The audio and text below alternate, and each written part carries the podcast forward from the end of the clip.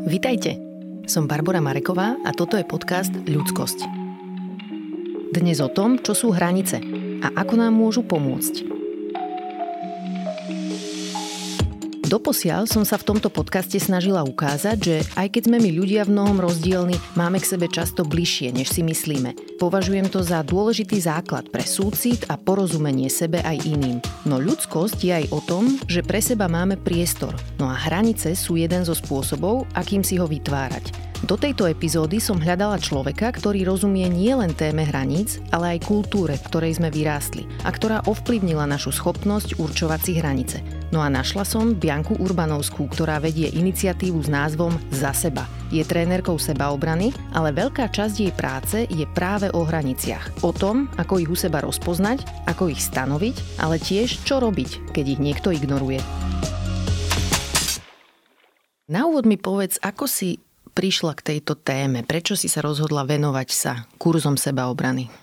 Sú také dve zvlášť kapitoly. V podstate ja som sa prihlásila na kurz sebaobrany ešte keď som bola na Kostarike z takého pre mnohých možno úplne banálneho dôvodu vlastne my sme mali autobusovú zastávku asi 200-250 metrov od domu a bolo to pri ceste a tam neboli zrovna chodníky, takže každý deň som, každé ráno a večer a po obede som musela chodiť hore dole po ceste a fakt, že vždy tam niekto na mňa zatrúbil. Najprv som si hovorila, že však asi tak vidia, že som Európanka alebo čo, že však jej dobre vyzerám a potom akože každým dňom mi to začalo vadiť viac a viac, lebo to je taký ten pocit bezmocnosti mm-hmm. sa vo mne umocnil a začala som chodiť takou bočnou uličkou potom a to bolo ešte horšie, lebo tam sa psi na mňa štekali a vlastne odtedy máme také, že keď na mňa niekto zatrúbi, tak ma proste mykne, lebo to väčšinou odzadu ľudia boli, či už motorkári, alebo na hocičom a bolo to strašne hlučné, úplne nepríjemné.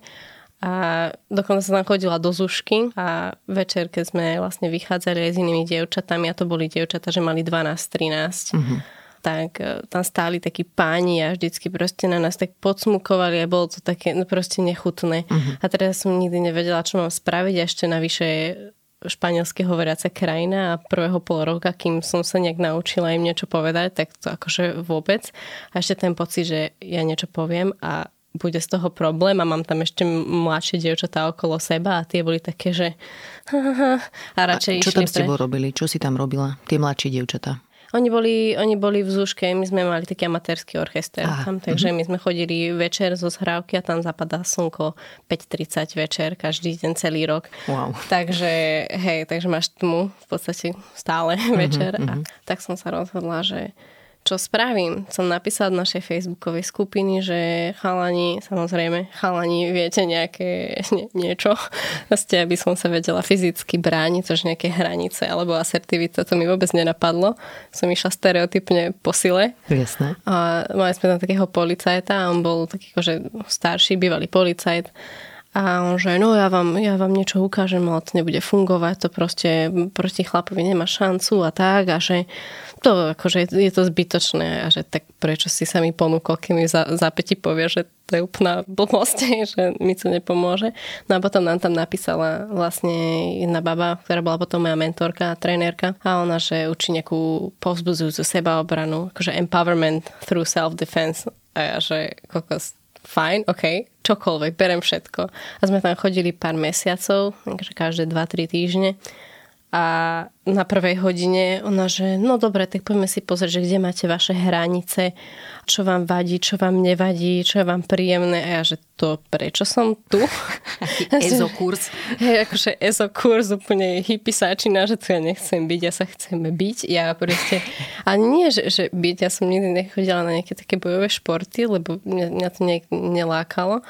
Ale toto ma proste dostalo a úplne, že akože dobre boli boli vtipné celkom tie cvičenia, ktoré sme tam robili a bolo to také fajn, ale čakala som proste, že budem hneď pumpovať prvú hodinu, niekde udierať niečo a väčšina z toho bola naozaj v tých osobných hraniciach a o tom, ako komunikovať, vlastne uvedomovať si celý kontext hej, toho, čo sa deje a prečo sa to deje a prečo som není schopná nič povedať a toto všetko. A potom vlastne, ak ten kurz išiel, išiel a každá z nás, ktorá sme tam boli, sme mali úplne iný príbeh, úplne iné zážitky. Sme tam mali baby proste z Korei, hej, že úplne total patriarchálna spoločnosť a z Japonska. A akože z Afriky sme tam mali z Indie, hej, že to ja, čo tu na Slovensku, čo na mňa nikto 20 rokov pomaly nezapískal predtým alebo nič, tak tam akože ich osahávali a jedno s druhým. Uh-huh. A v kolegovia v práci bolo to fakt zle.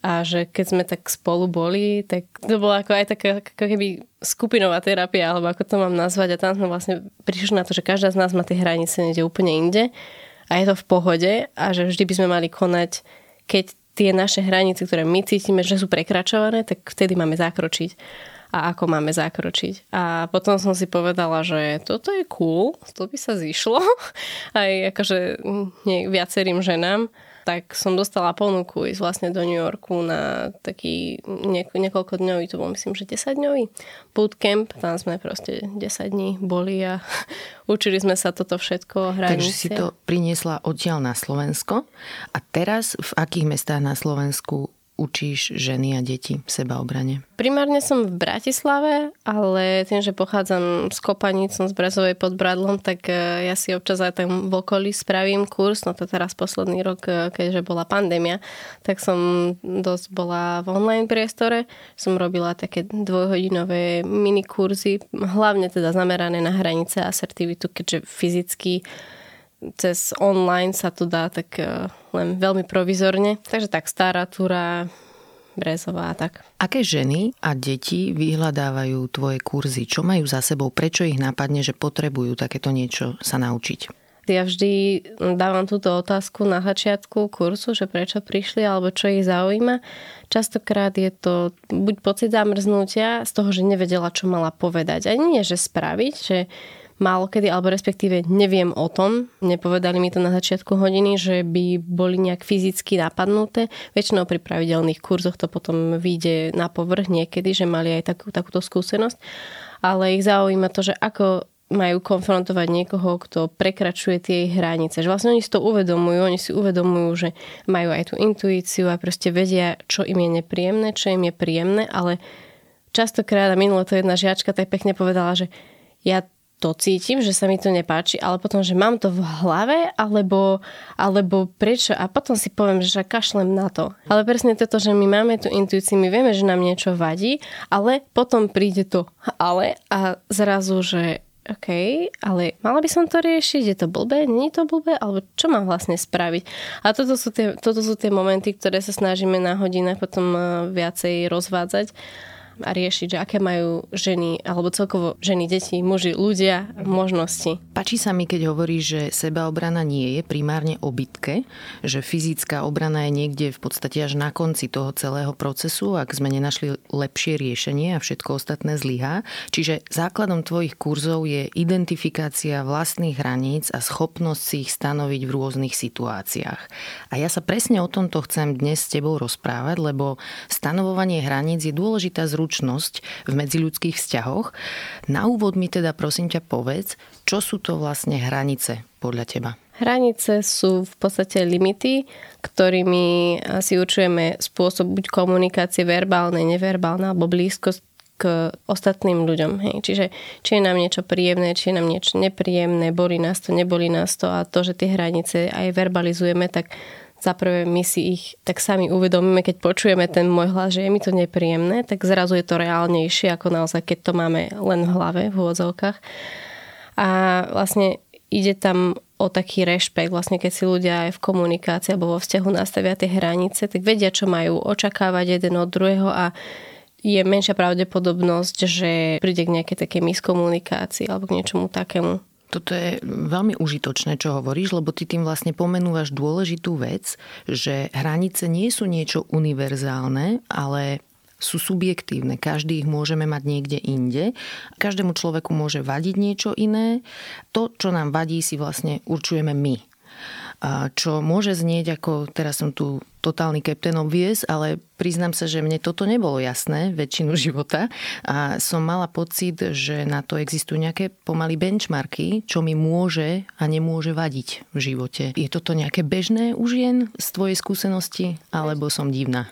Vieš čo, ono, ty si to spomenula, teraz už mi to zrovna vypadlo, že ako si to, ako si to presne sformulovala, to som sa tak na teba usmiala, že áno, toto je ono že my cítime, kde tú hranicu máme. Že veľa, veľa žien napríklad si nie, že neuvedomuje, kde tú hranicu majú, ale príde tam vlastne to, ako buď boli vychovávané, alebo čo zažili a vtedy za, začnú vlastne bojovať s tým vlastným pocitom. Čiže napríklad my robíme na hodinách takú hru, sa volá, že semafor. Mhm. Vlastne my si určujeme, sú tam také tri základné farby, zelená, oranžová, červená. Zelená znamená, že moje hranice sú vtedy fajn, som úplne spokojná, je mi fajn. Čiže ne, nemám žiadnu intuíciu, ktorá by mi hovorila, že niečo je zlé alebo divné. Potom oranžová je taká, kedy okay, už cítim, že niečo divné, buď sa mi ten človek alebo teda to správanie nepozdáva, alebo jednoducho cítim sa nekomfortne, niečo je divne, zle. No a potom vlastne je červená, ktorá vyjadruje, že OK, problém. Budem sa musieť za seba postaviť už dôraznejšie, alebo, alebo utiesť, alebo odísť, alebo ukončiť vzťah, vyhľadať pomoc jedno s druhým. A častokrát vlastne ja tam nechcem povedať, že nútim, ale teda ja, zmysel toho cvičenia je, zmysel toho cvičenia je, že aby vlastne ženy sa rozprávali o rôznych situáciách, ktoré dostanú na papieriku. A ja to vždy vidím a na poslednej hodine, čo mám taký pravidelný kurz, tak tam boli také debaty, že sme to cvičenie museli rozdeliť na dve hodiny, lebo vlastne pri jednom papieriku, pri jednej situácii mali dve ženy úplne odlišný názor, ale že úplne iný. Čo to bolo? Bolo tam viacero, ale napríklad jedno som si, jedno som si tak spomenula, že straší ma. Ako niekto, že vlastne príde za tebou a že bu, ťa, nejak ťa mm-hmm. vystraší. Bola tam jedna žiačka, ktorá že ohoho, toto nie, toto je úplne v červenej, to neznášam. A potom tam bola druhá, že ja neviem, tak ja by som to možno dala medzi zelenú, oranžovú, alebo takú oranžovú, že však to je sranda. A ona, že no to vôbec nie je sranda. A teraz som tam do toho tak vstúpila, že a na, na tú žiačku, ktorá by to dala do takej menšej, príjemnejšej kategórie. Som sa spýtala, či sa jej páči, keď ju niekto desí, alebo keď ju straší. A ona, že nie. A že OK, nechceš prehodnotiť možno, že kam by stalo, že asi hej, mne sa to naozaj nepáči. A teraz to posunula do tej červenej a že a to vôbec nie je o tom, že niečo je zle alebo nie zle, pokiaľ by jej to naozaj nevadilo, že sú ľudia, ktorým nevadia určité veci. Mm-hmm. Napríklad to, že niekto si z nich robí srandu. Hej? Sú proste ľudia, ktorí si spravia srandu sami zo seba úplne barskedy alebo so svojím zdravotným znevýhodnením alebo s čímkoľvek si spravia srandu a je, je to pre nich fajn. Hej? A potom sú takí, ktorým to vadí. A že to sú presne tie hranice, nie že toto je zle alebo tamto je zle. Tie vaše hranice sú tak, ako sú a vlastne to treba rešpektovať a preto Hej. je fajn ich vlastne vyjadriť. Lebo mm-hmm. teraz ja prídem za tebou a objímem ťa a ty, že čo robí, hej, proste tak my keď sme si potýkali vo výťahu, tak sme si potom dali lakeť, čo som ja neočakávala, ale dobre, to bolo fajn, že ja som napríklad zvyknutá dávať ruky alebo, alebo sa objímať, hej, že s ľuďmi. Takže to bolo také nové pre mňa, bolo to fajn. Hej? Mm-hmm. Mne sa ja... zdá, že teraz všetci lakťovky dávajú, keď sa zoznamujú. Neviem, že, že s ľuďmi, ktorí ma predstavia ako v rámci rodiny, čo tak väčšinou sa objímam a že pusa na líco. A tak no teraz nie, ale tak teraz som zase svojej bubline ľudí, ktorí... Uha, tak toto je moja oranžová zóna napríklad mm-hmm. pri zoznamovaní. Ono to veľmi závisí, že zoznámenie s kým, lebo ja neviem prečo, ale pri niekom chytím taký neviem, aké vibe, ale proste tak úplne, že necítim sa komfortne, tak sa len tak z metra proste usmejeme a pozrieme sa na seba, obidvaja to chápeme. Potom samozrejme niekedy dám ruku a niekedy sa objmem s ľuďmi, ale vlastne tiež taká príhoda s týmto, že s cudzím človekom ma môj priateľ raz zoznámil a vlastne ten človek mi podal ruku a dali sme si pusu na lico, čo bolo pre mňa úplne fajn, proste veľký chlap, strašne veľký chlap. A teraz on mi chcel dať pusu na ústa a ja že, a ja, že mm, nie, toto sa mi nepáči, proste som mu povedala, že nechcem. Že... Bol opitý? Neviem, neviem, bol, bol to koncert. Nie, že by ho to ospravedlňovalo teda, ale to, to je, veľmi, je to divné, čo robí. Je to akože veľmi, veľmi dobrá poznámka. Ale toto, toto robí dosť veľa ľudí, že u nás sa dáva aj na pusu. Mne to spravilo viacero ľudí, či už akože u nás v meste, alebo takto, že nebolo to prvýkrát, čo som sa s takým správaním stretla, že mm-hmm. u mhm. nás sa boskávame aj na ústa a ja, že no ale u nás nie, ďakujem, nechcem. A teraz on, že, že ale čo si taká a proste išiel mi chytiť hlavu a ja si nepamätám, či už mi ju chytili, ja som na chvíľu úplne vypla rýchla. Mm-hmm. Ja si mhm. pamätám proste ten adrenalín, že OK, keď mu vrazím, ujdem, ale že čo, proste on ma držal, držal ma za ruku, boli sme príliš blízko, bol tam milión ľudí okolo nás a teraz on sa proste ku mne približoval a som mala, akože som si vytvorila tú bariéru medzi nami, že som mu vlastne dala ruku na hrode, som povedala, že nechcem.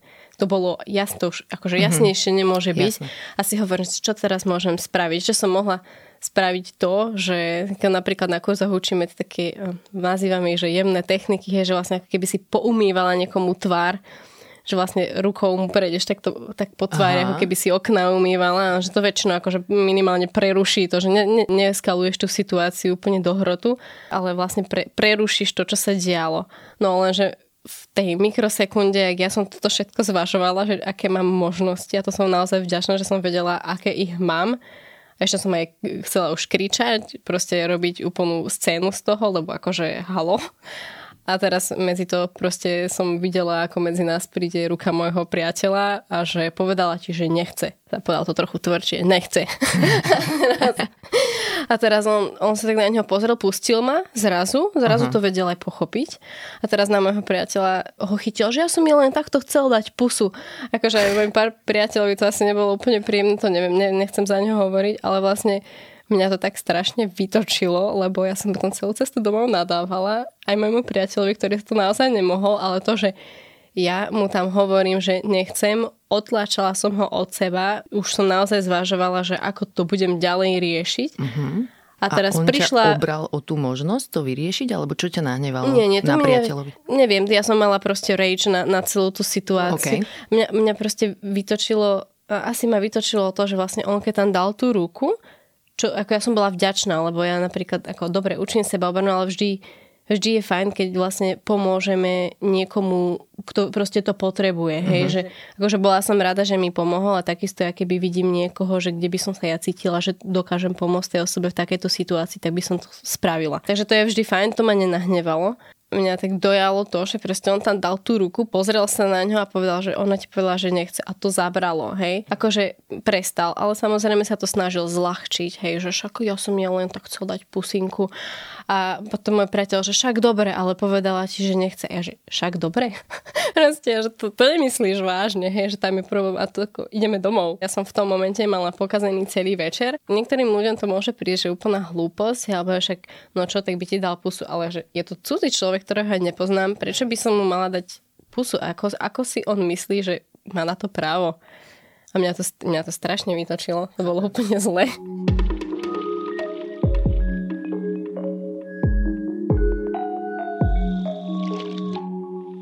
Čo mi pri téme hraníc príde dôležité povedať, je, že hranice väčšinou neprekračujú úplne cudzí ľudia, ale ľudia, ktorých poznáme. Uh-huh. Rodina, kolegovia, priatelia, spolužiaci.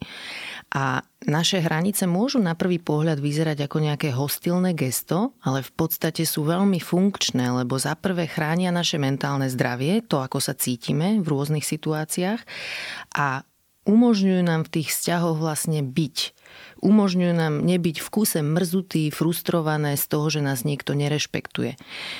A toto si ty tak dosť pekne pomenovala v niektorej zo svojich prednášok. Neviem ťa úplne zacitovať, ale povedala si niečo v duchu, že nie je job iných ľudí odhadnúť, čo sa nám deje v hlave, ale je naša úloha sa postarať o svoj záujem a stanoviť si hranice. Takže ako sa to dá robiť? To je veľmi, veľmi dôležitá vec, lebo častokrát ľudia očakávajú, že druhý človek proste nejakým spôsobom záhadným pochopí, čo si myslím. Áno, sú ľudia, ktorí sú empatickejší, ktorí vedia vycítiť, že sa ti niečo nepáči, ale častokrát nevedia presne, čo sa ti nepáči. Je to úplne taká typická scénka proste v partnerskom vzťahu, že Zlatko, čo ti je? Nič. A ja viem, že mu niečo je, alebo on vie, že mi niečo je, ale to, že nič. Hej, ale to je taká pasívna agresia. A tiež, čo by sa bolo stalo, keby som povedala, že vieš čo, toto, čo si spravil alebo čo si mi povedal, mi ublížilo. Alebo čo si mi povedala. Tam naozaj je to fajn, že tou komunikáciou a tými hranicami my sa nesnažíme zmeniť toho človeka ako takého, že vlastne jeho existenciu, jeho povahu alebo čokoľvek, ale vlastne ten vzťah toho človeka voči nám. To je ten taký základ, aby sme to nemýlili s nejakou manipuláciou, lebo Jasné. samozrejme, že no, prestaň fajčiť a mne to vadí jedno s druhým, že to, to už je zmena vlastne toho človeka, ale tými hranicami si nastavíme, že vadí mi, keď fajčíš v obývačke, choď fajčiť na balkón, prosím, že to, áno, tak, to je taký, taký, svoj záujem. Áno, mhm. chránime hlavne svoj záujem. No a my na tú komunikáciu, ešte aby som, aby som upresnila ten môj citát, uh-huh. a, my sme vlastne zodpovední všetci za to, aby sme my povedali, čo sa nám páči a čo sa nám nepáči. Môže to vyznieť tak jemne victim blamersky, ja si to uvedomujem, ale samozrejme to platí v kontexte, hej, keď nepríde nejaké zamrznutie, aby si to niekto nemýlil s tým, že keď ja nedám consent, tak to znamená, že oh, poďme na to, hej. Jasne. Čiže v takých situáciách, keď naozaj proste sme v pohode, nie sme zamrznutí alebo nie nejaký nátlak alebo dlhodobý, že vlastne sme psychicky zmanipulovaní alebo, alebo zmanipulované, tak je našou to zodpovednosťou vyjadriť tú svoju hranicu, pretože ten druhý človek aj pokiaľ je fajn, milý, ja to nemám ako vedieť, pokiaľ si tú hranicu nedám. Hej, že niekto ma objíma, lebo to tak robia v rodine, je to pre nich fajn, ale ja sa celý čas cítim úplne hrozne. Ale ako to ten človek má vedieť, keď ja mu to nepoviem? Čiže keď mu to poviem a vidím, že o, čo si taká, veď my to robíme a u nás sa to tak robí, alebo je to fajn, vtedy viem, že budem musieť komunikovať ďalej. Že ten človek možno, možno zo začiatku bude mať problém to pochopiť, akože mhm. beriem to. Ale dosť ľudí je takých, že ježiš, sorry, to som nechcel, prepač. A už to nerobia. Alebo keď to možno spravia o mesiac znovu, tak im to zase pripomeniem a ideme fajn. Proste rešpektujeme sa. Je to, mne to príde už taká úplne normálna vec niekedy dosť ťažké vlastne to nie, nie niekoho iného spracovať, ako ho povedať. Že jednoduchšie to nepovedať, ako ho počuť a aj na tom, na tom treba dosť spracovať. No a vlastne, keď si sa pýtala ako, ako takéto niečo robíme, takým najdôležitejším faktorom je asertívna komunikácia, ktorú je veľmi dobre využívať v takýchto prípadoch, pretože tá je takým grom rešpektu a ja to tak nazývam, že diplomácie, lebo vlastne skladá sa z takých ako keby troch krokov. Tým prvým krokom je, že pomenuješ tú situáciu, že čo ti vadí, čo sa ti nepáči, alebo dokonca čo sa ti páči. Že vlastne tú komunikáciu nevyužívame len v prípadoch, keď je niečo zlé, ale aj keď sa nám niečo páči a možno by sme toho chceli viac. Hej. Napríklad? A, že napríklad s partnerom alebo s partnerkou ne, nekomunikujeme poslednú dobu, alebo je to také zvláštne, teraz príde z práce a obíme ťa a jednoducho tebe sa to páči, že vidíš, že, že mu na tebe záleží, alebo že sa ti to strašne páčilo a že tento pocit ti chýba posledných pár týždňov, mesiacov, tak môžeš vlastne tú situáciu pomenovať tým prvým krokom, že, že si ma objal, že to sa mi veľmi páči. Že to, že vlastne čo spravila alebo spravila a v tom druhom kroku spomenie, že ako sa cítiš ohľadom toho. Hej, čiže páči sa mi to alebo sa mi to nepáči, podľa toho vlastne kam smerujeme v tej konverzácii. A Tretím krokom je pomenovanie toho, čo chceš, aby sa stalo, alebo aby ten človek spravil alebo nespravil. Hej.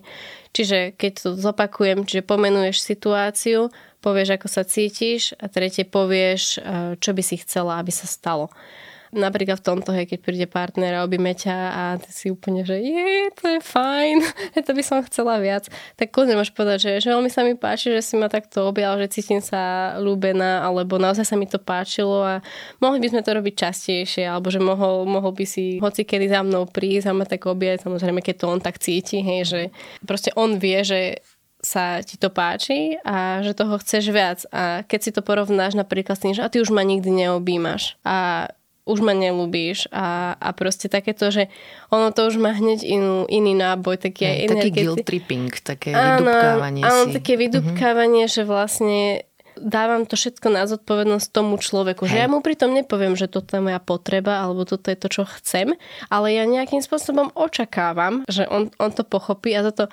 neviem, nerobila som štatistiku, ale, ale koluje taký trend, hej, že ženy toto robia že vlastne očakávame, že všetci naokolo nás nejakým spôsobom odhadnú, čo my chceme a, a potom nevieme. Ale, ale vieš prečo? Mne, mne sa zdá, že to je aj pochopiteľné, lebo my sme socializované, vychovávané tak, že máme furt riešiť, čo kto prežíva, ako sa cíti. Ano. Tak potom to asi očakávame aj od iných, ale nie každý to tak má. A niekedy to preháňame my s tým, ako veľmi vnímame to, ako sa iní ľudia cítia, aj na svoj úkor.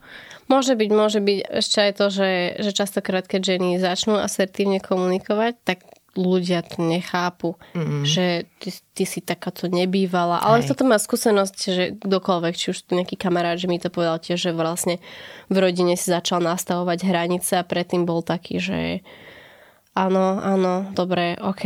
A zaraz začal nastavovať hranice a rodina to nechápala. Uh-huh. Proste to, to už si není ty, ty si úplne sa zmenil a takisto aj, aj pri ženách, hlavne to, že my, my máme takú tú, tú nálepku na nás, že staráme sa o ostatní, to je vlastne gro nášho života, snažiť sa pochopiť všetkých problémy a sme úplne empatické a to proste, to je žena, bytosť empatie, hej, a stelesnenie nejakého pochopenia alebo čoho, že keď máš problém, tak ideš za ženou, ona ti povie, ona ťa objíme, ťa proste ten taký taký materinský, ako keby, áno, taký, taký starostlivý mm-hmm. prístup, čo akože môže byť, ale napríklad ani ja sa tak úplne necítim, že ja rada vypočujem si ľudí a sa im snažím pomôcť, ale že neprežívam to napríklad tak s tými ľuďmi, ako možno by si niekto predstavoval.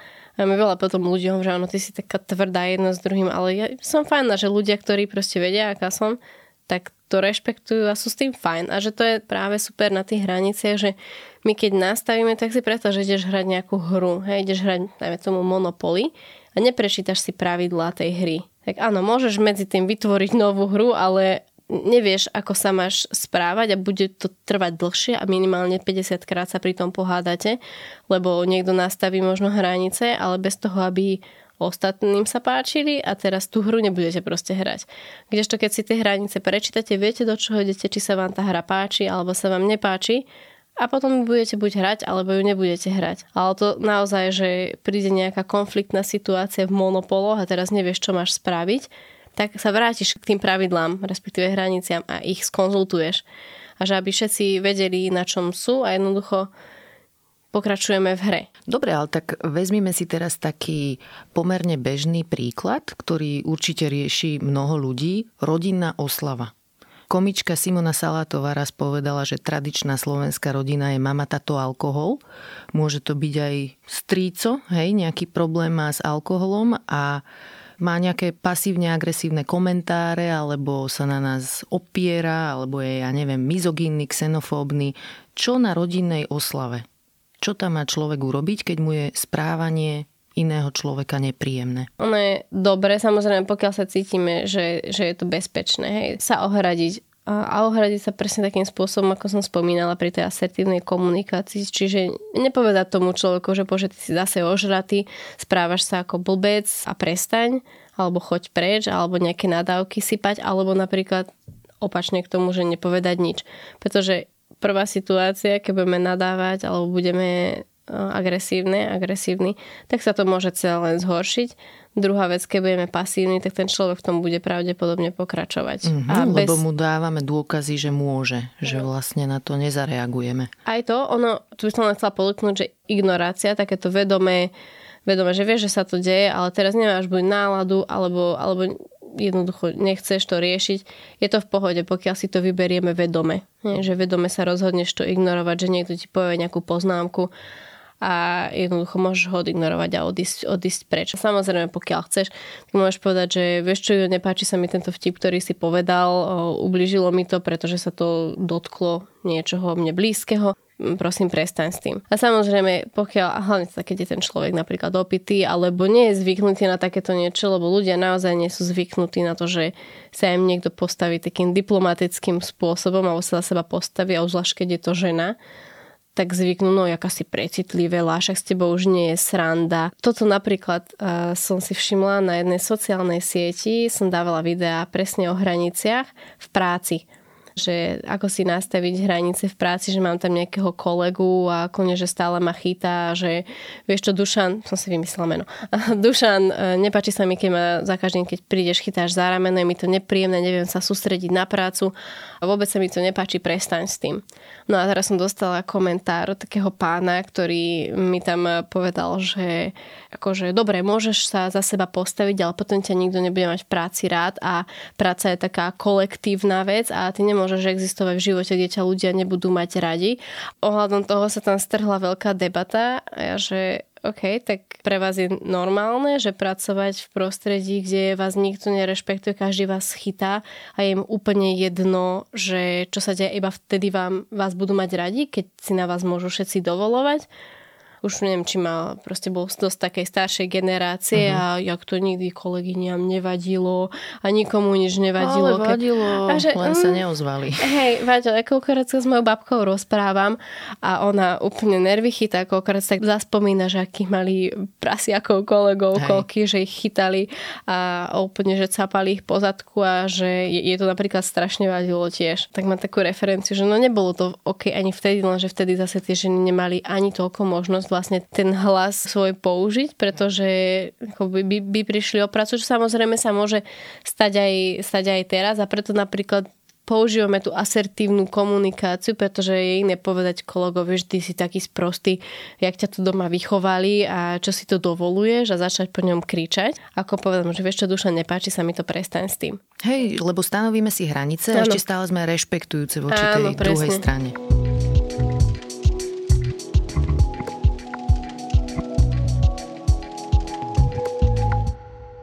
Jedna vec je vedieť, že mať hranice je v poriadku a že je vhodné si ich stanovovať, ale druhá je tá prax.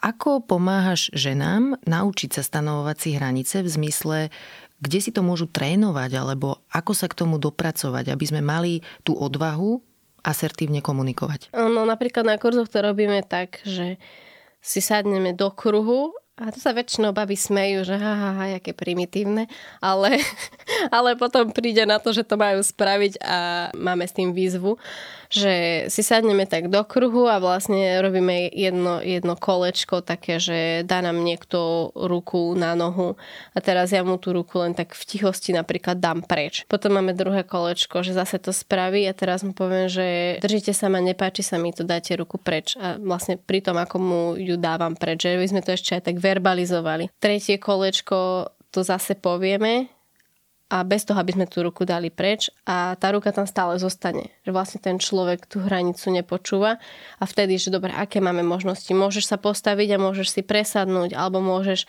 môžeš e, to povedať výraznejšie, môžeš to zopakovať, môžeš mu tú ruku dať preč, môžeš niekoho požiadať o pomoc, že, že tuto má na mne ruku niekto a nepáči sa mi tu, nepoznáme sa. Alebo napríklad kolega sme mali, sme mali na mojom kurze ešte keď som chodila na kosta Kostarike na, na tú sebaobranu, tak e, tam bola práve jedna moja spolužiačka z Korei. Ona bola strašne zlatá, ona bola malinká, menšia odo mňa. Keď sme presne toto cvičenie tam robili, tak e, ona nám hovorila, že je sa to vlastne stávalo často, že keď sedeli v konferenčnej miestnosti, tak vlastne kolega pod stolom ju vždy chytal za nohu. A ona najprv takého, že nič mu nehovorila, len tak sa tak trochu ako keby otriasla ale on tam stále tú nohu mala, proste išiel vyššie a vyššie cez koleno stehno a proste chcel sa dostať, neviem ani kam sa chcel dostať, alebo čo, ako, že aký mal vlastne zámer, no to, že čo, čo akože ona si ho potom zoberie za muža, alebo čo vlastne neviem, čo očakával. A ona, že v jednom momente som sa strašne nahnevala, chytila som mu ruku, som ju zdvihla a povedala som, že ma obťažuje. Proste v strede konferencie, že obťažuje ma, daj tú ruku preč. ja teraz, že fest ticho, úplne mŕtvo a on sa cítil taký zahambený a že potom už ju nechytal, potom už, už vôbec nič. A to bolo také zlaté, lebo ona málo kedy niečo povedala. Ona Hej. bola naozaj taká tichučka bolo to krásne. Ty ľudí učíš, ako si stanovovať hranice a zaujíma ma, že ako to ide tebe v živote. Máš ešte niekedy problém stanoviť si hranicu?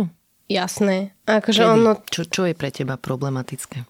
Neviem, nepamätám si to, pretože ono pri hranice je, je zaujímavé to, že je veľa situácií, na ktoré sa vieš pripraviť, alebo, alebo už si ich zažila toľkokrát a toľkokrát si si pri nich zadala hranicu, že ti to príde normálne. Uh-huh. A potom máš tie situácie, ktoré si ešte nezažila a nevieš, ako budeš reagovať. Jasné. Alebo že to je presne to, že mne, mne sa napríklad nestalo v práci, hej, že by som mala nejakého kolegu, ktorý by ma chytal, alebo čo. Ale ja som zase taká, že keď je nejaký vtip, ktorý je že cez hranicu a vtedy poviem, že keď mi to vadí ten vtip, alebo tak. A to si aj moji kamaráti zvykli, aj priateľ, že OK, toto nebudem hovoriť, tieto vtipy pred ňou. A je to fajn. Takže to, ale ako bolo to náročné, napríklad ja som, taká typická scénka, hej, že alkohol tým, že ja som asi chodila pomaly do 18 s, s mojou mamou hej, na diskotéky, wow. lebo my sme jak sestry s mojou mamou, takže my sme proste chodili hej, ruka hore a ja som nepijávala, proste mňa, mňa to nejak na doteraz, akože ja som také, mi, mi hovoria one beer bianca, že si dám jedna piva a mne to stačí. Mm-hmm. Častokrát bolo také, že no čo ty nepiješ, čo si na liekoch, čo si tehotná, že, že nechcem. A ono to dospelo to do toho bodu, že sa mi kamaráti už aj prestali pýtať. Hej. tak akože je, je to fajn, si na to zvykli. A toto, to, s týmto má dosť často, hlavne muži s tým majú podľa mňa problém, že keď, ešte keď žena nepije, tak okay, dobre. Mm-hmm. Ešte si, ale to keď chlap odmietne alkohol, tak čo si chorý? to úplne akože to si není normálny, čo, čo ti to tvoja zakázala, alebo čo úplne také posmiešky zosmiešňujú tých ľudí len preto, že si nedali alkohol. No, ako tebe ublíži, že ja si nedám kališok s tebou? A najlepšie sú tí, ktorí ti ešte objednajú Hej. a potom sa akože tak na teba pozerajú, že tak už som ti to objednala, ja, že dobre. A to sa mi stalo niekoľkokrát, že mi ľudia objednali drink a ja, že dobrá, som to nechcela no ale ja už som to kúpil, tak to buď to vypije, alebo sa to vylejom, ja som to nechcela, ale ja som to zaplatil, len pýtal si sa ma, či to chcem? Nepýtal si sa ma, nechcem to, ďakujem. He, a toto ľudia nemajú radi, fakt to nemajú radi, hej, ale, hej. ale akože sorry. Vieš čo, pre mňa najzajímavejšie zistenie, že najťažšie nie je ani tak si tú hranicu stanoviť, ale si ju udržať. Uh-huh. Lebo vieš, čo sa stane, keď si stanovíme hranicu? Ľudia majú okolo nej pocity.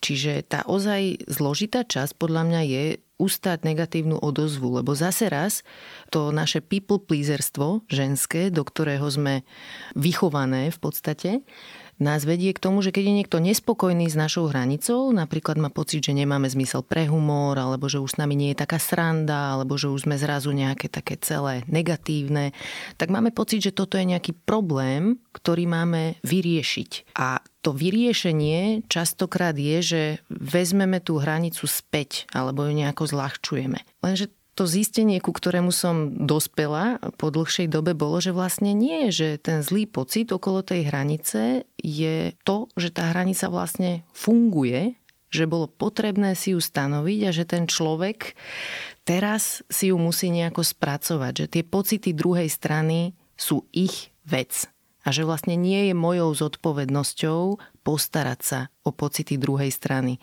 Ako to vnímaš ty?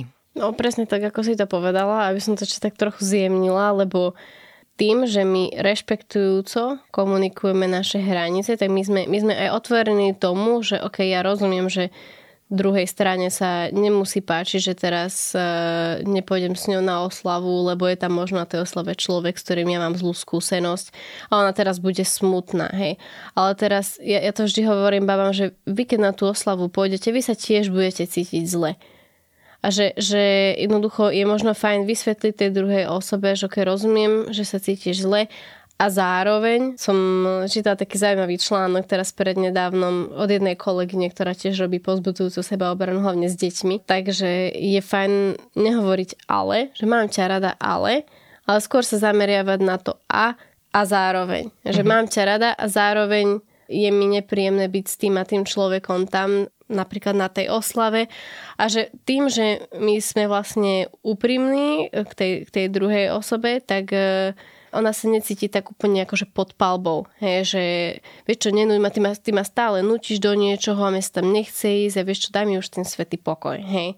To je také agresívnejšie. A že naozaj, keď tomu človeku povieme, že táto situácia, ktorá je nie ty ako osoba, mi vadíš, a možno vadí, ale to, není, proste to, to nie je to, čo teraz riešime, že tá situácia, to správanie alebo ten návrh, ktorý ti dala, ten konkrétne sa ti nepáči, čiže ty neurážaš tú osobu nepovieš, že je hlúpa alebo že má blbé nápady alebo čo. A potom povieš, že ty ako sa cítiš, no to v angličtine, že I sentences, hej, čiže ja sa cítim, mne sa nepáči. Mm-hmm. Nie je to obvinujúce, že kvôli tebe sa cítim zle, že you made me feel bad. Akože Proste není to o tom, že na niekoho iného zvalujem ja tie moje zlé pocity, ale to dobre, ja sa cítim takto, lebo táto situácia nastala a chcela by som, aby tá situácia sa zmenila takto. Hej. A vlastne presne ako si povedala, niektorým nevyhovuje tak to nazvime, im nevyhovuje, že zrazu sme začali mať nejaké hranice alebo tie limity, pretože im vyhovovalo predtým, že sme pritakávali alebo sme boli ticho a oni vlastne ma mohli niečo povedať prečo je to také ťažké pochopiť pre ľudí, že napríklad niek- nejaký vtip alebo nejaká vec môže druhým vadiť. Ono presne to, čo aj vidím na, na Facebooku, na sociálnych sieťach, no kedysi to bolo také iné, už teraz nemôžeš nikomu nič povedať, nemôžeš nikomu povedať, ja neviem, proste nechcem ani hovoriť nejaké úražlivé slova na určité skupiny menšín alebo obyvateľov, a vlastne už to nemôžeš povedať. Dobre, a teraz problém v tom je aký, že už nemôžeš niekoho uraziť. Zrazu vadí to, že niekto sa za seba postaví a už nebude pritakávať na to a usmievať sa na to, ako ho ty urážaš, alebo ho obťažuješ, alebo niekoho chytáš za zadok, alebo v rodine na rodinnej oslave opitý strýko, keď chce pusinkovať všetky deti a im je to vysosne nepríjemné, ale je to ujo a my ho máme radi nie, proste toto, to, nie je to fajn. A že prečo je pre tých ľudí, ktorí to robia taký strašný problém, proste prestať. Že na, mám niekoho rada a keď mu niečo vadí, tak to robiť nebudem. Jasné.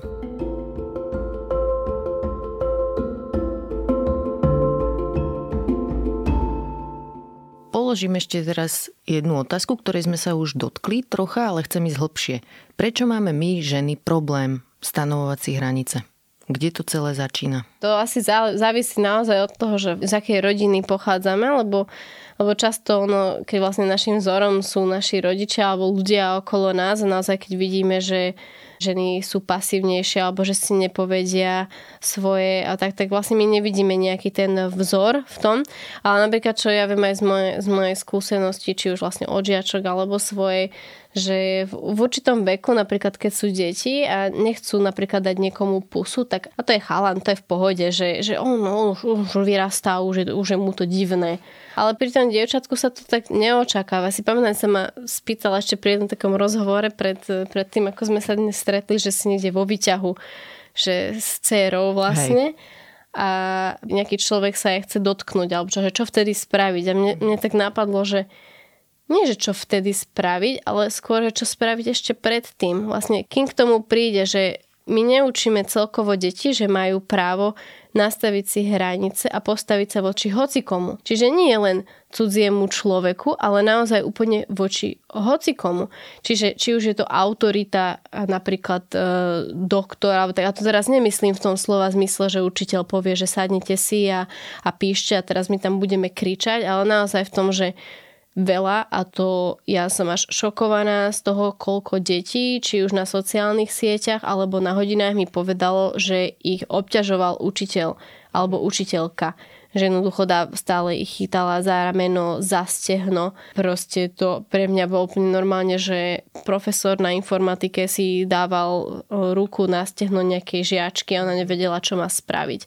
A teraz toto sú tie momenty, že je to autorita. Teraz všetci mi hovoria, že No ale keď sa vrátime ešte späť k tomu odporu voči našim hraniciam, častokrát ľudia hovoria, že je to hra, všetci sa bavia, ale ty si tá zlá, ktorá sa nebaví, mm-hmm. lebo nám si taký party pooper, hej, že nám tu kazíš zábavu, alebo že ako som spomínala pri tom TikToku, že môže sa za seba postaviť, ale nikto ťa nebude mať rád, alebo že nechcem niekoho uraziť alebo sklamať, alebo niektorí ľudia nám napríklad majú takú tendenciu, že a hlavne pri deťoch, he, že, že budem strašne smutný áno, áno. a bude ma to bolieť a Ježiš, nechcel som, strašne ma to mrzí, oh, ja som taký zlý človek, že som taký príliš dramatický. A to dieťa samozrejme nechce nikomu ublížiť a teraz začne spochybňovať tú vlastnú hranicu. Ale už keď sme pri tých učiteľov, akože prečo by mal učiteľ chytať, capkať a, a obchytkávať proste deti. Jasné. Akože to je, to je celé zle a vlastne to, že my musíme učiť deti, že majú právo si postaviť hranice a tú telesnú integritu, že majú a jednoducho ostatní by ju mali rešpektovať. Čiže keď napríklad aj sused alebo, alebo učiteľ alebo hoci kto vlastne chytá to dieťa, tak to dieťa má právo povedať, toto sa mi nepačí, nechytajte ma. No ale mne sa zdá, že to je vyslovene, že kultúrna vec, že vlastne celá naša kultúra vychováva dievčata a ženy k vyslovene k people pleaserstvu. Lebo vezmi si už len to, že keď sa povie, že usmej sa, usmej sa, to je super bežné, že dostávame tento druh výzvy a v podstate, keď nám to niekto hovorí, tak to znamená, že urob niečo, čo ja chcem, bez ohľadu na to, ako ty aktuálne veci prežívaš. Vieš, taký ten nárok áno, spoločnosti áno. na to, aby ženy boli milé. A my si to potom zinternalizujeme, monitorujeme okolie, či sú s nami všetci spokojní a keď nie, tak naše citlivé senzory to okamžite zachytia uh-huh. a mhm. začneme riešiť, ako zabezpečiť, aby boli s nami všetci spokojní. Takže toto mne príde ako také dôležité si uvedomiť, že vlastne my od detstva dostávame signály, že máme byť na iných ľudí milé a nerobiť vlny, nerobiť nejaké komplikované situácie a trenice. Ale napríklad toto, toto máš aj, ešte keď sa vrátime k tomu, ako si spomínala, že usmej sa a že vlastne ľudia očakávajú, že teraz ja, aj keď mi je fakt zle, tak sa proste usmejem len preto, aby som im skrašlila deň, alebo že akože aby som teraz nebola náhodou namosúrená, alebo čo. Ale napríklad no, tu sa očakáva aj, aj od mužov svojím spôsobom, že akýkoľvek zlý deň prežívajú, tak akože oni môžu byť síce namosúrení, ale musia to zase vydržať, že oni majú ten, Aha, ten jasné že, že všetci musíme veci ututlávať svojím áno, spôsobom, áno. ale každý ich má ututlávať, iným ich môže, môže ututlávať iným spôsobom, hej. A že preto po, strašne veľa mužov má napríklad problém s mentálnym zdravím. Tak ale a... zase u nich je problém, že nemôžu plakať že, alebo ano, teda že prejavovať také, emócie, že sú smutní, že ano, to nedávajú, že už ano. sú úplne mimo. A my, my, my ich môžeme prejavovať, ale bude to plač, ktorý je taký, že o, plače. Obeď a, som. Alebo, ale, alebo je to, že usmej sa presne, že, že nič negatívne. Prečo by si mala cítiť niečo negatívne? Alebo akože, ako, a, prečo? A, a napríklad v práci. Mi sa páčilo v jednej knižke, ja si nespomeniem, v ktorej som čítala, že keď vám nejaké správanie vadí na kolegyni, tak si predstavte, že či by vám vadilo, keby to bol kolega. Mm-hmm. Ja, lebo vlastne aj odžijem vo firmách, mm-hmm. keď sú na takých tých líderských pozíciách, tak keď je asertívna, keď je priama, tak ľudia sú z toho úplne nervózni, že o, jaká je raketa Hej. a u nás tu ide šikanovať a vlastne keď sa muž koľkokrát správa úplne arogantne, tak si ľudia... Tak je líder. Je líder, hej, akože je, je to fajn, je, je, je to cool. Niekedy normálne, že nevieš, ako máš vyzerať, ako sa máš správať, aby aby to bolo fajn. Tak mi, akože povedzte mi, že čo je fajn, čo, čo sa Hej. očakáva odo mňa. Akože a ešte medzi tým, že ja mám hranicu, že mi to fakt nepríjemné a teraz ľudia ti hovoria, že čo ti je nepríjemné a čo by ti malo byť nepríjemné. Áno, áno, toto je to, čo som hovorila v úvode, že áno. ja som si to tiež tak internalizovala nejako, že nechcem byť tá, čo kazí zábavu, alebo čo je precitlivelá. Takže to hey. vedome odstraňujem. Áno, áno, to, to, to treba, že vlastne ty vieš, ako ti je. Hej.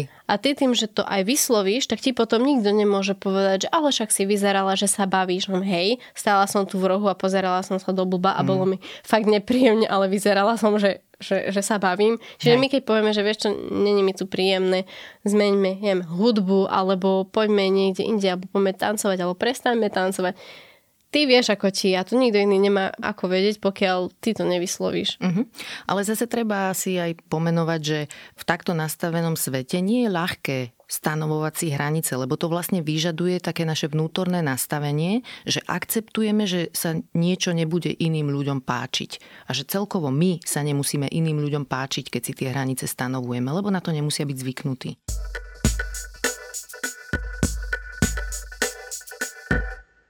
Poďme sa ešte baviť o deťoch, lebo väčšina toho, o čom sme sa rozprávali, je o odúčaní sa zlozvykov, ktoré sme na seba nabrali počas života.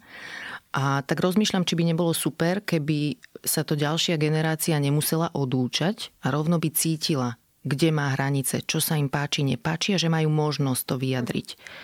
Čo je vhodné učiť deti, ako ich podporovať v tom, aby si stanovovali svoje hranice od malička? Napríklad, keď sa len zoberieš, napríklad čo tebe ako dieťaťu povedali, že v rámci bezpečnosti, čo máš robiť a čo nemáš robiť? Skoro nič. Skoro nič? A také, že neber si cukrík od, eh, od cudzích ľudí. Jasné. Mm, Alebo necho, nechod niekde s cudzími ľuďmi. Je to niečo, čo by si nespravila ako dospelý človek? Nerozprávaš sa s cudzími ľuďmi, keď ťa niekto osloví, že všetkých hneď pošleš do keľu? Mm-hmm. Alebo vieš, že nepožiadaš niekoho cudzieho pomoc, že to je tá taká prvá vec, alebo jedna z takých prvých vecí, že my povieme dieťaťu, že nerob toto a tým pádom je ako, že ja som mu povedala, aby si nebral ten cukrík a keď si ho zoberie, tak to je ako, že už je to jeho problém. Už, uh-huh. už si za to mohol, alebo mohla sama, hej, že a prečo si tam išla, prečo si to spravila. Uh-huh. A že my vlastne robíme úplný opak v, v našom živote, že my im povieme, že nerozpráva sa s cudzími my sa rozprávame s cudzími ľuďmi. My im povieme častokrát, hej, že, že aby ťa nikto nechytal, alebo aby, aby ti to proste nedovolili, ale tie deti vidia, že my proste presne na tej oslave niekde sme a niekto nám robí niečo nepríjemné a my si to necháme. Hej, že mhm. vlastne my by sme mali aj modelovať tým deťom, ako je to fajn, ako je to zdravé a napríklad k tomu patrí aj to, že niekto nám bude odporovať. Ale že aby to dieťa videlo, že dobre, povedala som ti detko, že, že nechcem pusu, poďme vyskúšať niečo iné, lebo práve v tom je čaro toho budovania hraníc, že aj to dieťa napríklad, keď nechce pusu od tej babičky alebo od toho detka alebo uja, hoci koho, to neznamená, že nemá to dieťa rado. Hej, to vôbec neznamená, ale on to dieťa nemá zrovna chuť na tú pusu, hej? Jasné. Že, že kľudne môže povedať, že babka, že poďme si ťapnúť, alebo si pošlíme pusinku, vieš, takže si cmukneš a fúkneš, alebo poješ spraviť čaj, alebo to malé dieťa aj niečo nakreslí, alebo ja neviem, hosič napríklad mne dedo podával ruku od malička dedo mi vždy podal ruku a dal mi pusu na líco. Mal... Nejaký feminista. Neviem, akože neviem, ale nemám také, že by sme sa nejak objímali, že proste bolo to také, ja neviem, ja som mala z neho vždy pocit, že, že on fakt nemá rád sa objímať. Aha. Akože nikdy mi to nejak nepovedal, ale vždy mi dával ruku a on mm-hmm. ma úplne ma zbožňoval, my sme mali strašne dobrý vzťah, čiže to nebolo, že by sme boli nejaký divní, ale proste on no, nebol asi objímací typ. Ale ešte k tomu učeniu detí, aby objímali mm-hmm. príbuzných, tam ak rozmýšľam nad tým, e, prečo to rodičia robia, tak zrejme asi chcú, aby medzi ich dieťaťom a iným príbuzným vznikla nejaká väzba, ktorá sa ano. týmto akože demonstruje, že objím detka alebo babku mm-hmm. alebo čo. Ale tam je asi dôležité si vlastne uvedomiť, že čo tým spôsobujeme. Že my ano. pri tom dieťati vlastne mu ukazujeme, že jeho alebo jej pocity sú menej dôležité ako slušnosť voči nejakým iným dospelým. Že keď nepodporujeme v tom dieťati vlastnú autonómiu a schopnosť si určiť, na čo má a nemá v tom momente náladu, tak tam ho učíme vypínať vlastne tú svoju intuíciu, s ktorou teraz my máme okolo 30 problém. Tá intuícia, ty ju nevypneš. Lebo v podstate ona, ona v tebe je, ale sa naučia ju potláčať. Ignorovať. Mhm. Hej, presne, lebo a, a to, je, to je niečo veľmi škodlivé, pretože naozaj, keď, keď dieťa vyrastá s tým, že niekto ma má rád, tak ja mu musím dovoliť, aby sa ma chytal. A teraz si predstav, že si dospelá žena alebo muž a teraz, že partner, ktorý ťa miluje, tak ty mu musíš dovoliť všetko, aj keď je ti to nepríjemné, aj keď hej. sa ti to nepáči, no ono sa to väčšinou volá znásilnenie, hej, mm-hmm. že keď mhm. vlastne toto je to, čo my vlastne vštepujeme deťom, že vlastne na tom, že tebe sa to nepáči, ale, ale babička ťa ľúbi, mám však dobre, aj ja ju ľúbim, a to neznamená, že teraz... Že mám povinnosť že mám, že mám povinnosť sa dotýkať. Áno, mm-hmm. väčšina detí miluje svojich starých rodičov a celkovo rodinu, že, že aj sa objímajú, veď aj ja sa objímam, ale niekedy mi to naozaj nebolo príjemné, či už pri babke, keď som bola mladšia, ja neviem, ja, že veľkí ľudia, a teraz si zober, že proste si to dieťa a všetci sú od teba väčší. Mm-hmm. A, a každý ťa chce za líčka ťahať a, a jedno s druhým, nepáči sa ti to, ale oni ťa majú radi, takže vlastne ten tvoj pocit je úplne zbytočný, Hej. Lebo, lebo oni chcú. A to si zober, že niekto iný chce sa ťa dotknúť mm-hmm. a tým pádom tvoje pocity a tvoja integrita akože môžu byť splachnuté Hej. do záchoda, že ako, lebo on chce a on má na to právo. On. Ale ešte aj to, že tá širšia rodina sú častokrát ľudia, ktorých to dieťa nevída tak často. Mm. Ako to, že my dospelí vieme, že sú to naši blízki a je to naša rodina, tak to nemusí zodpovedať prežívaniu toho dieťaťa, ktoré ich môže vidieť tretíkrát v živote. Napríklad mm-hmm. teraz počas pandémie tiež sme nevideli svoje rodiny a môže to byť náročnejšie znova sa začať stretávať. A potom ale mi napadá ešte taká vec, že jašenie a šteglenie že ako počas toho podporiť, aby dieťa vnímalo, že má nejaké hranice a že si ich môže stanovovať aj voči rodičom.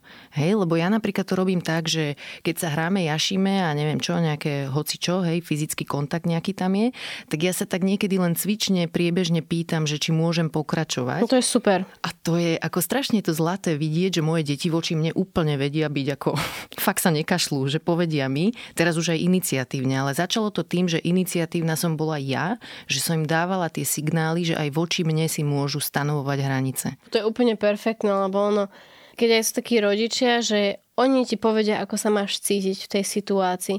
A ty som mala v jednom predchádzajúcom podcaste, som to no. včera som si ich pomaly všetky počula. Oh, super. A, tam, a tam vlastne ste sa bavili o tom, že keď sú rodičia takí veľmi prísni a striktní a vlastne hovoria tým deťom, že toto môžeš, toto nemôžeš a takto to bude a takto musíš sa cítiť, takto musíš premýšľať, tak my vlastne vychovávame generáciu ľudí, ktorí keď budú dospelí, tak budú robiť presne toto a že my chceme, keď bude človek dospelý, aby počúval všetkých len tak proste. A seba vypínal. A, a, a seba vypínal, uh-huh. že vlastne nepostaví sa za seba v žiadnom prípade a potom my deťom hovoríme, že by sa nie, že nemali brániť, ale že to nie je úplne pekné, keď sa bránia. Uh-huh. Pani učiteľka ťa má rada, detko ťa má rád a väčšinou pri deťoch sú ľudia, ktorých sexuálne zneužívajú, sú ľudia, ktorých tí deti poznajú. Uh-huh. A proste oni tí predátori to vedia. Uh-huh. A je to väčšinou akože autorita, hej, či je to dospelý. Vo vzťahu dieťa versus dospelý má vždy ten dospelý prevahu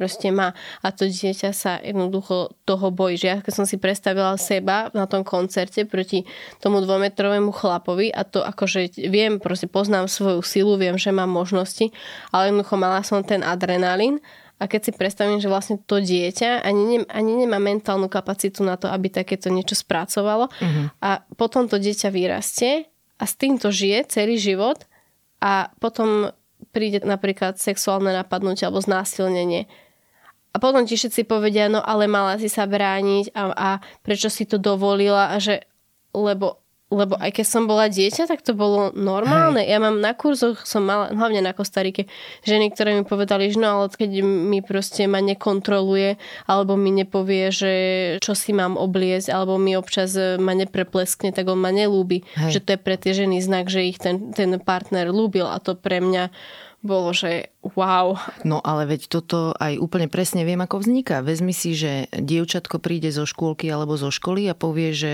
nejaký spolužiak ho ťahal za vlasy. A čo je klasická odpoveď staršej generácie? Jasné. Pán sa mu páčiš, áno. Čiže ale... to je úplne taká normalizácia toho, že súčasťou romantiky je násilie. Áno, hej, a to, to máš aj v reklamách, to proste, ja teraz budem najbližšie mať jeden stream a tam vlastne sa budeme baviť práve o aj sexizme, ale násilí v reklamách, že mm-hmm. koľko proste aj svetové značky majú reklamy, kde naozaj žena je v maximálne submisívnej uh, polohe a vlastne muž je buď stojí na krku, alebo ona je dobitá a, a predávajú prádlo. Hmm. Alebo predávajú úplne niečo, čo s tým ani nesúvisí, ale Hej. proste, že ako ideme glorifikovať násilie. Ale častokrát sa stretávam napríklad s tým, že malí chlapci napríklad sú discouraged, akože nie sú podporovaní mm-hmm. v tom, aby sa bránili voči dievčatám. Á, čo je zase ten druhý extrém, že, že áno, v dospelosti samozrejme, že, že je tam nejaký nepomer. To ja som proti násiliu v, v akékoľvek takejto forme, že pre mňa, ja si neviem predstaviť, že by som dala partnerovi facku napríklad. Mm-hmm. Pre mňa je to proste fyzický útok, aj keď jeho by to na živote neohrozilo, kdežto on keby mi dá facku, tak ma prizabije. Hej. Ale napríklad pri tých deťoch, že koľko dievčatá proste za, zapárajú do tých malých chlapcov a teraz chlapec príde za mamou a mama, že no ale nemôžeš ju udrieť. A teraz mm-hmm. ten, ten malý chlapec, že ale ona mi ublížila. A že vlastne my, my učíme aj tie deti, že to je proste celé zlé. Áno, áno, že ten chlapec si nestanoví hranice kvôli Hej. tomu, že vie, že môže mať fyzickú prevahu áno. a že by to bol problém, že áno. zautočil na to dieťa, áno. na to dievča. A presne to, že aj keď to riešia rodičia, tak napríklad, áno, môže byť, e, pri malom dievčatku mi príde útočníčka, také, také veľmi také extrémne, ale že môže, môže dievčatko proste nejak e, udrieť alebo, alebo proste capnúť chlapcovi a tiež to nie je v poriadku, hej. hej, že vlastne ten chlapec by mal mať to právo a aj ho má, len ho nejak berieme, že vlastne povie, že hej, toto sa mi nepáči, nerob to, alebo ma to bolo a ísť za mamou, ktorá mu povie, že dobre si spravil, že si sa za seba postavil Jasne. a je v pohode, keď si poplačeš, je to fajn alebo, alebo odišiel si odtiaľ. Mm-hmm. Je to mhm. napríklad pri, pri mužoch a pri chlapcoch, to ani za svet odísť, sa radšej pobiem, ako by som mal zdrhnúť. Mm-hmm. Ale odíť.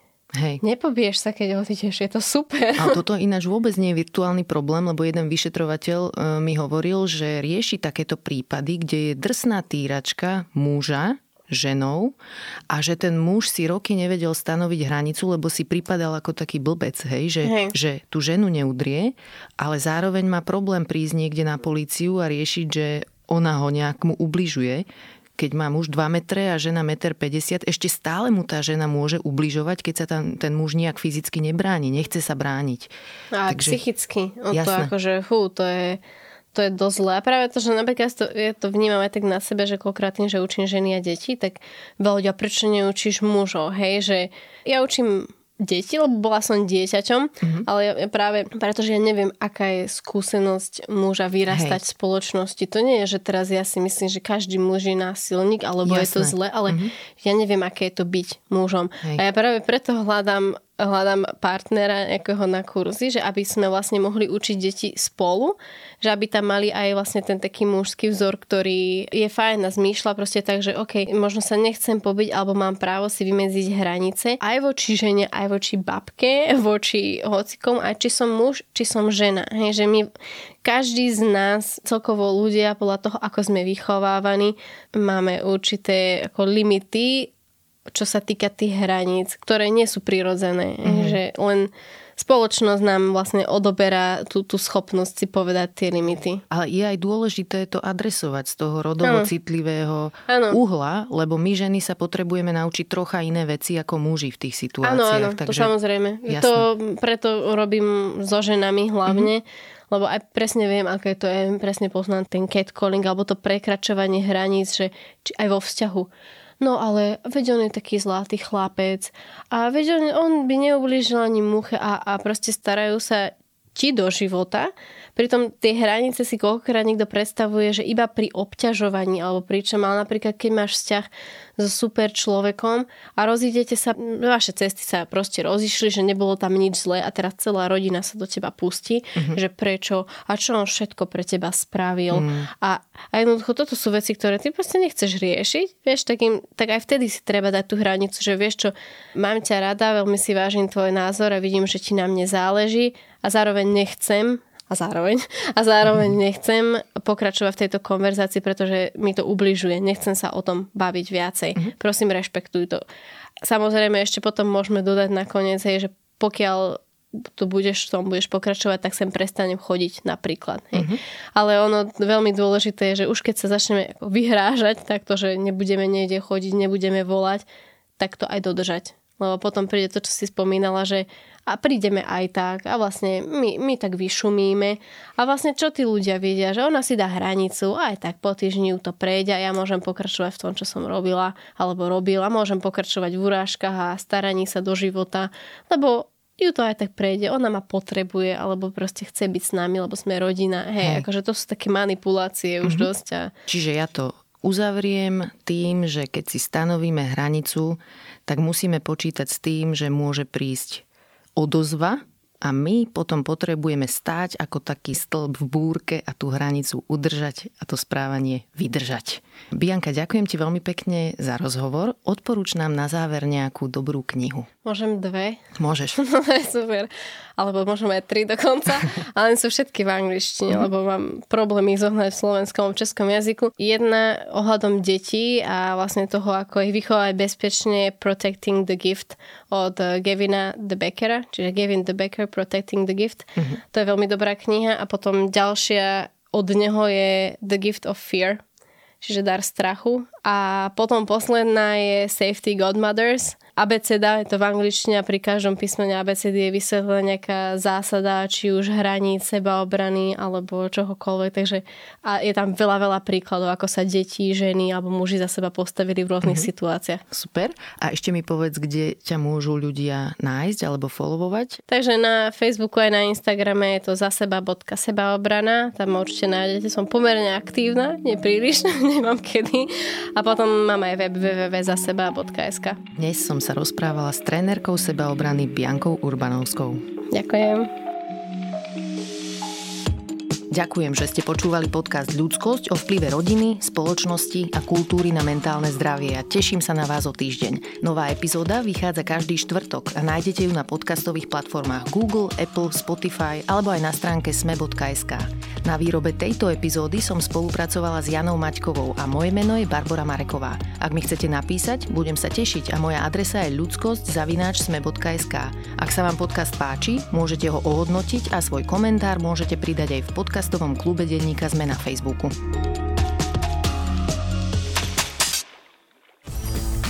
čo sa potrebujeme naučiť, aby nás umelá inteligencia neobrala o prácu, ako prelomili Kočnerovú trému a na čom najviac zarába Apple. Ja som David Tvrdoň. A ja som Andrej Podsúbka a každú sobotu v podcaste Klik s Davidom rozoberáme nové správy o technológiách a sociálnych sieťach. Náš podcast Rodiny Sme nájdete na sme.sk lomka klik alebo všade, kde sa dajú počúvať dobré podcasty. Každú sobotu.